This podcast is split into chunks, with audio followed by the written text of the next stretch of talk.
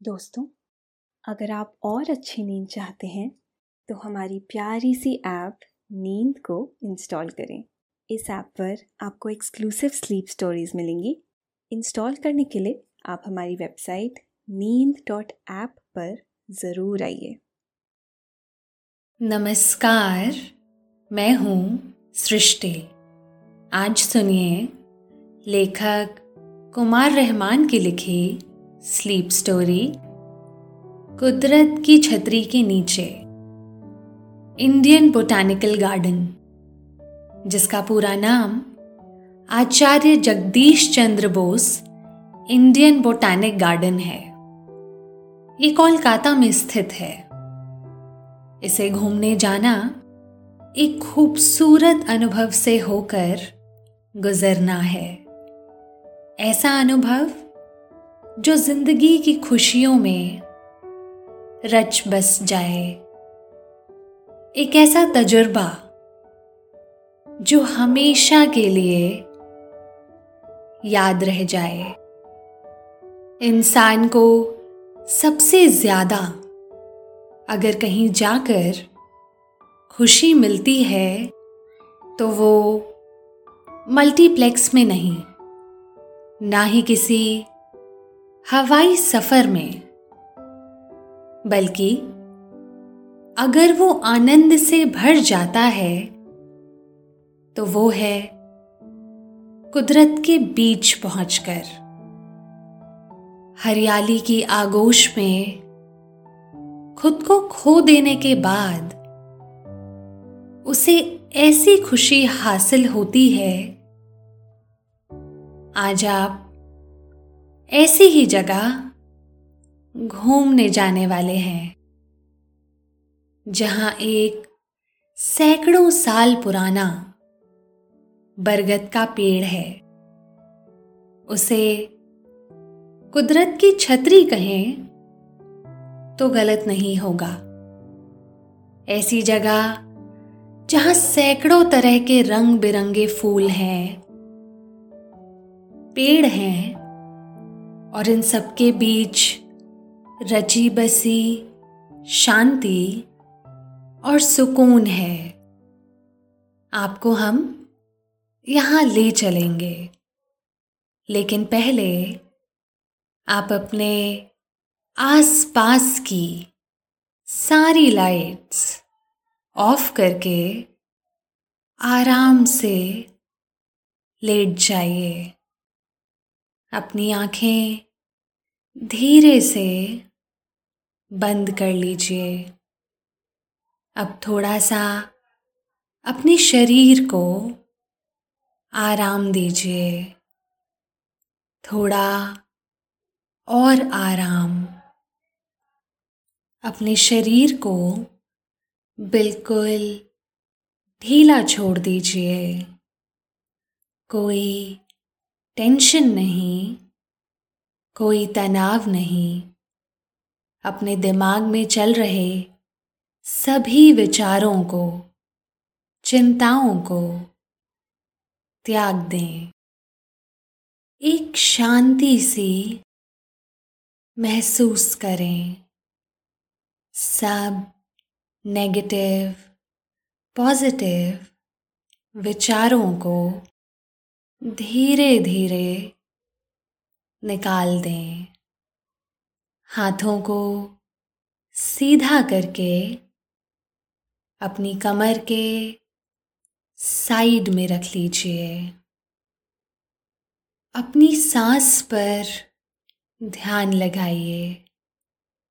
इसको धीमे या तेज नहीं करना है, बस ध्यान देना है कि कैसे वो आपके नाक गले में होते हुए फेफड़ों में आ रही है और आपके फेफड़े फूल रहे हैं और कैसे वो आपके फेफड़ों से वापस गले और नाक के माध्यम से वापस निकल रही है।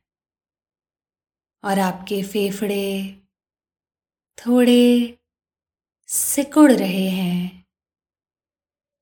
मन शांत, एकदम शांत होता जा रहा है।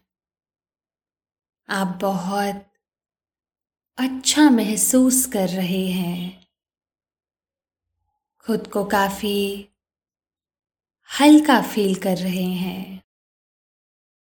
सब तरफ़ शांति ही शांति है। सुकून है। खामोशी है। ये गार्डन आपकी कल्पनाओं सरीखा ही सुंदर है। यहाँ वो सब कुछ है जो आप सोच सकते हैं। न सिर्फ़ खूबसूरती के लिहाज से, बल्कि यहाँ न सिर्फ़ शांति है, बल्कि यहाँ आपको पॉजिटिव एनर्जी भी मिलेगी। गेट से अंदर पहुँचते ही आप इसे महसूस भी करने लगे हैं। आपको हर तरफ़ बस पेड़ ही पेड़ नज़र आ रहे हैं। खूब ऊँचे ऊँचे पेड़ हरे हरे से, कुछ हल्के हरे और कुछ बहुत गहरे हरे। ये हरापन जीवन का सौंदर्य है। आपने महसूस किया होगा, जब आप हरे कलर वाले कमरे में सुबह उठकर चारों तरफ़ देखते हैं तो ये हरापन मन को भला लगता है। मन को सुकून देता है। कमरे का वो हरा रंग आर्टिफिशियल और यहाँ बाग का हरापन ज़िंदगी से लबरेज है। लबरेज मतलब ज़िंदगी से भरा हुआ। ये पेड़ हमारी सांस के लिए ऑक्सीजन ही नहीं देते हैं, बल्कि यहाँ हज़ारों तरह का जीवन पनपता है। आप गेट से पैदल ही अंदर की तरफ़ आहिस्ता आहिस्ता बढ़ते जा रहे हैं। दूर से नज़र आ रहा बरगद का पेड़ अब आपके सामने है। अंदर जाने के लिए आपको एक और गेट को पार करना होगा और आप उस गेट से भीतर पहुँच गए हैं। ये सारा नज़ारा शब्दों में बयां करना मुश्किल है। आपके मुँह से बेसाख्ता निकल पड़ता है। वंडरफुल आपके सामने एक बहुत ही पुराना बरगद का पेड़ मौजूद है। ये पेड़ क्या है? तकरीबन ढाई सौ साल पुराना। ये पेड़ तकरीबन एक हेक्टेयर तक फैल चुका है। और अभी ये फैलता ही जा रहा है। आपकी निगाहें जहाँ तक जा पा रही हैं, बस आपको ये पेड़ ही नज़र आ रहा है। आप वापस पलट पड़ते हैं। उस बोर्ड को पढ़ने के लिए जो यहाँ लगाया गया है, आप उसे इग्नोर कर आए थे। बोर्ड पर लिखी इबारत के मुताबिक इसका नाम द ग्रेट बैनियन ट्री है। इसका ज़िक्र गिनीज बुक ऑफ़ रिकॉर्ड में भी है। दिलचस्प बात यह है कि जिस तरह से ये फैल रहा है, उसकी वजह से इसे वॉकिंग ट्री कहते हैं। यानी एक ऐसा पेड़ जो चल रहा है। आपको वहीं पर बॉटनी के एक प्रोफेसर मिल जाते हैं। वो आपको समझाते हुए बताते हैं, बरगद के पेड़ में एक खूबी होती है। ये जैसे जैसे बड़ा होता जाता है, इसकी डालियाँ फैलती जाती हैं। और उन डालियों से जटाएँ निकलती हैं। बाल जैसी ये जटाएँ धीरे धीरे मोटी होती जाती हैं। और अंत में किसी जड़ की तरह ये मिट्टी में समा जाती हैं।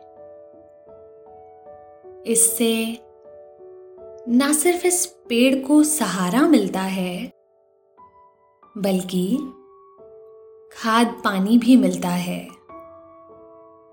इन जटाओं की वजह से ये पेड़ इतना फैलावदार हो सका।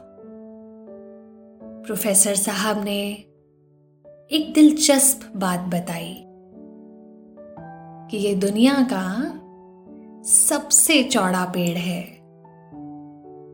जो चौदह हज़ार पाँच सौ वर्ग मीटर में फैला हुआ है। यानी एक पेड़ ने ही अपने आप में पूरा एक जंगल बना डाला है। उन्होंने ये भी बताया कि इस बरगद की तीन हज़ार तीन सौ बहत्तर से ज़्यादा जटाएँ जड़ का रूप ले चुकी हैं। अठारह सौ चौरासी और 1925 में कोलकाता में दो चक्रवाती तूफ़ान आए थे। इन जटाओं की वजह से ही इस पेड़ को कोई नुकसान नहीं पहुँचा। प्रोफेसर ने बताया कि इस पेड़ पर अस्सी तरह के पंछियों का बसेरा है। आप आसमान की तरफ़ देख रहे हैं।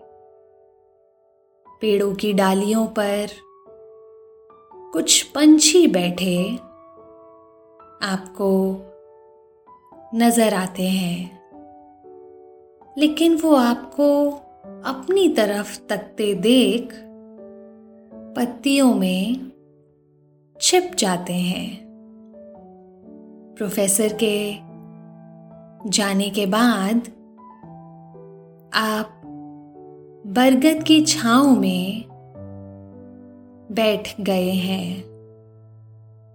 आपने अपनी दोनों आँखों को बंद कर लिया है।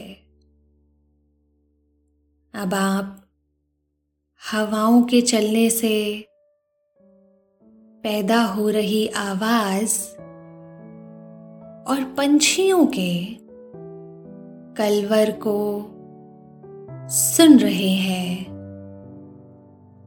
आपको बहुत सुकून मिल रहा है। एक आत्मिक सुकून, जो धीरे धीरे आपकी आत्मा में उतरता जा रहा है। आपका शरीर एकदम हल्का होता जा रहा है। यूँ लग रहा है आप भी इस माहौल का एक हिस्सा है। शांति, परम शांति। हल्की हल्की हवाएँ आपको थपकी दे रही हैं। प्यार भरी थपकी।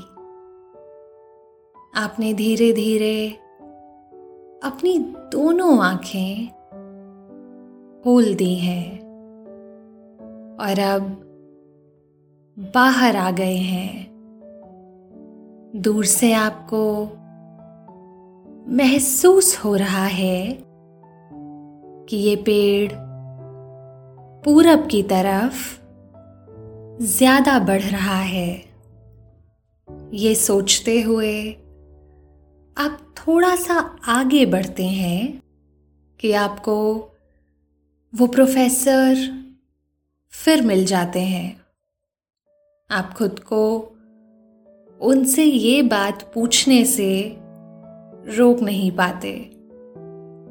उन्होंने बताया कि जिधर पॉल्यूशन ज़्यादा है, वो उस तरफ़ नहीं बढ़ रहा है। उन्होंने बताया कि बॉटनिस्ट की पूरी एक टीम इस पेड़ की देखभाल करती है। इस पेड़ की छांव से गुजरते हुए आपके मन में अनायास सम्मान भर जाता है। आपका हाथ खुद ब खुद सल्यूट के लिए उठ जाता है। आप मन ही मन कहते हैं, ऐसे ही बने रहना सदैव। अब आप धीरे धीरे गार्डन के दूसरे हिस्से देखने के लिए चल पड़े हैं। पास ही गुलाब की क्यारी है। उसमें तमाम तरह के खूबसूरत गुलाब खिले हुए हैं। अपने नाम के मुताबिक गुलाबी के साथ ही लाल और सफ़ेद रंग के ये गुलाब बहुत सुंदर हैं। कुछ बहुत बड़े बड़े से हैं तो कुछ छोटे से। सर उठाए, ये गुलाब हवा में इठला रहे हैं। गुलाबों का यूँ इठलाना देखकर आपको निराला की वो लाइनें याद हो आई। जो उन्होंने कहा था, अबे सुन बे गुलाब, ये लाइन याद आते ही आप मुस्कुरा उठते हैं। ये बात सिर्फ़ निराला ही कह सकते थे। गुलाब को डांटते हुए यहाँ पर जॉइंट वाटर लिली देखकर आप खुश हो गए हैं। इसके पत्ते किसी पत्तल जैसे होते हैं। ऐसा लगता है कि कोई पत्तल हो। आपको वो फैंटेसी फ़िल्म याद हो आई, जिसमें एक पत्ते पर बैठकर नाव की तरह इस्तेमाल कर रहे थे।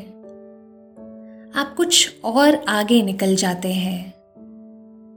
यहाँ हर तरफ़ बस फूल ही फूल हैं। और दूर से देखने पर यूँ लगता है कि इन फूलों की पत्तियाँ हवा में उड़ती चली जा रही हैं। लेकिन नहीं, ये तो तितलियाँ हैं। रंग बिरंगी खूबसूरत तितलियाँ। कुछ बहुत छोटी सी, कुछ बहुत बड़ी। आप थोड़ा नज़दीक पहुँच गए हैं। कुछ तितलियाँ आपके इर्द गिर्द मंडराने लगती हैं। एक तो आपके सर पर बैठ जाती है। कितनी हल्की है वो। आपको बहुत अच्छा लग रहा है। आप कुछ देर के लिए ठहर गए हैं, ताकि तितली डरे नहीं। लेकिन कुछ देर आराम करने के बाद वो फिर से उड़ जाती है। और आप फूलों की खूबसूरती को निहारने में खो से जाते हैं। बचपन में आपने बॉटनी की क्लास के लिए हर्बेरियम फ़ाइल बनाई थी। एक ऐसी फ़ाइल जिसमें सूखे पत्ते लगाए गए थे। यहाँ की हर्बेरियम देखकर तो आपको मज़ा ही आ गया। यहाँ सूखे पेड़ पौधों का अद्भुत खजाना है। बताते हैं कि यहाँ कई लाख सूखे पेड़ पौधों को संग्रह किया गया है। ज़ाहिर है कि इतने सारे पेड़ पौधों को एक साथ देख पाना मुमकिन नहीं है। इसलिए आपने कुछ हज़ारों साल पुराने पेड़ पौधों को देखा और फिर वहाँ से चल दिए। रंग बिरंगे फूलों के बीच बताते हैं, ये गार्डन बारह हज़ार बारह मासी फूल पौधों का घर है। यहाँ विभिन्न जगहों पर citrus, pandanus, jasmine, fern, creepers, ficus, hibiscus orchid bougainvillea जैसे खूबसूरत फूल और पौधे लगे हुए हैं। यहाँ विदेशी पेड़ों की भी भरमार है। यहाँ ना सिर्फ़ साउथ अफ्रीका के पेड़ हैं, Nepal, Malaysia, Java, Brazil, Sumatra और सिसिली जैसी जगहों से तमाम तरह के पेड़ और पौधे हैं। जहाँ पर सिसिली के निरायल के पेड़ भी बहुतायात में उगाए गए हैं। कुछ पेड़ यहाँ दुर्लभ प्रजातियों के भी हैं। उन्हें देखकर आपको काफ़ी अच्छा एहसास हुआ। यहाँ पर कई तरह के बाँस भी हैं। गोल्डन बम्बू आपको बहुत पसंद आया। और बर्मा के बाँस बहुत मोटे से बिना काटे वाले यहाँ पर एक बहुत बड़े हिस्से में पाम ट्री है, जिसे हम लोग आम तौर पर ताड़ कहते हैं। इन पेड़ों पर फल लगे हुए हैं। बगीचों में बरगद, आम, क्यूबा मैड ट्री, ब्राज़ीलियन ताड़ और महागनी जैसे पेड़ लगाए गए हैं। और तो और यहाँ पर ब्रेड फ्रूट ट्री भी है। आप झील के किनारे पहुँच गए हैं। ये झील बहुत बड़ी है। पानी से कांपती हिलती झील बहुत साफ़ है, निश्चल है। कुछ जलीय पंछी पानी पर तैर रहे हैं। आप आँखों के सामने बाइनोकुलर कर लेते हैं। आपको अब ये पंछी साफ़ नज़र आ रहे हैं। ये जंगली बतख है, जो बेखौफ सी पानी में तैर रही है। कुछ दूरी पर आपको एक पंछी अपने अंडों पर बैठा नज़र आता है। इनमें से कई पंछी दूसरे देशों से भी आते हैं। ज़्यादा गर्मी पड़ने पर ये वापस अपने वतन लौट जाएँगे। ऐसे पंछियों को प्रवासी पंछी कहते हैं। ये पंछी बरसों से ऐसा कर रहे हैं। यहाँ का बरगद का पेड़ ही पुराना नहीं है, बल्कि ये बोटानिकल गार्डन भी काफ़ी पुराना है। इसकी स्थापना कर्नल अलेक्जेंडर किड ने 1786 में की थी। वो ईस्ट इंडिया कंपनी के फौजी अफसर थे। वो इसे न सिर्फ़ घूमने की जगह के तौर पर विकसित करना चाहते थे, बल्कि उनका मकसद यहाँ पौधों की प्रजातियों को विकसित कर, उनकी तिजारत करने का भी था। सर जॉर्ज किंग ने इस गार्डन की डिज़ाइन की थी और बोटानिस्ट विलियम रॉक्सबर्ग ने बगीचे को नया रूप दिया था। उन्हीं की कोशिशों से देश भर से यहाँ पेड़ पौधे लाकर लगाए गए थे। कभी इसे कंपनी बागान के नाम से जाना जाता था। इसे कंपनी बाग या कंपनी बागाना इसलिए कहते थे क्योंकि 1947 से पहले अंग्रेज़ों की जो सरकार थी वो ईस्ट इंडिया कंपनी कहलाती थी। उसे आम ज़ुबान में कंपनी सरकार कहते थे। चूँकि इन बागानों को अंग्रेज़ों ने डेवलप किया था और इसमें कंपनी के बड़े अफसर मनोरंजन के लिए जाया करते थे, इसलिए इसे कंपनी बाग कहा जाता था।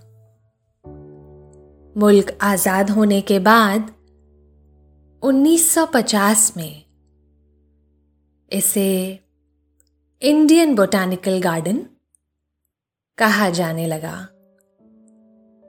बाद में महान वैज्ञानिक जगदीश चंद्र बोस का नाम 25 जून 2009 को इसमें जोड़ दिया गया।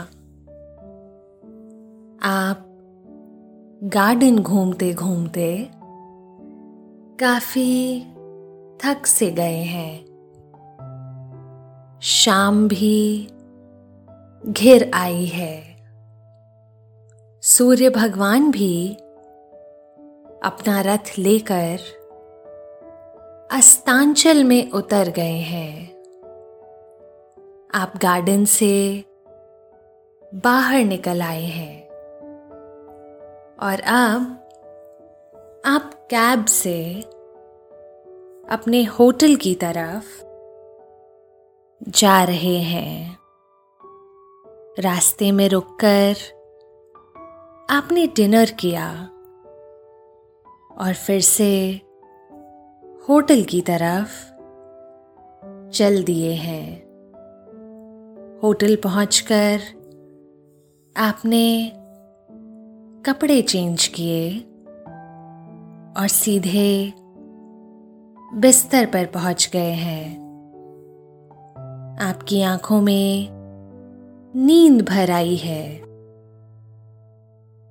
आपने दोनों आँखों को बंद कर लिया है। और अब आप आहिस्ता आहिस्ता नींद की आगोश में समाते चले जा रहे हैं।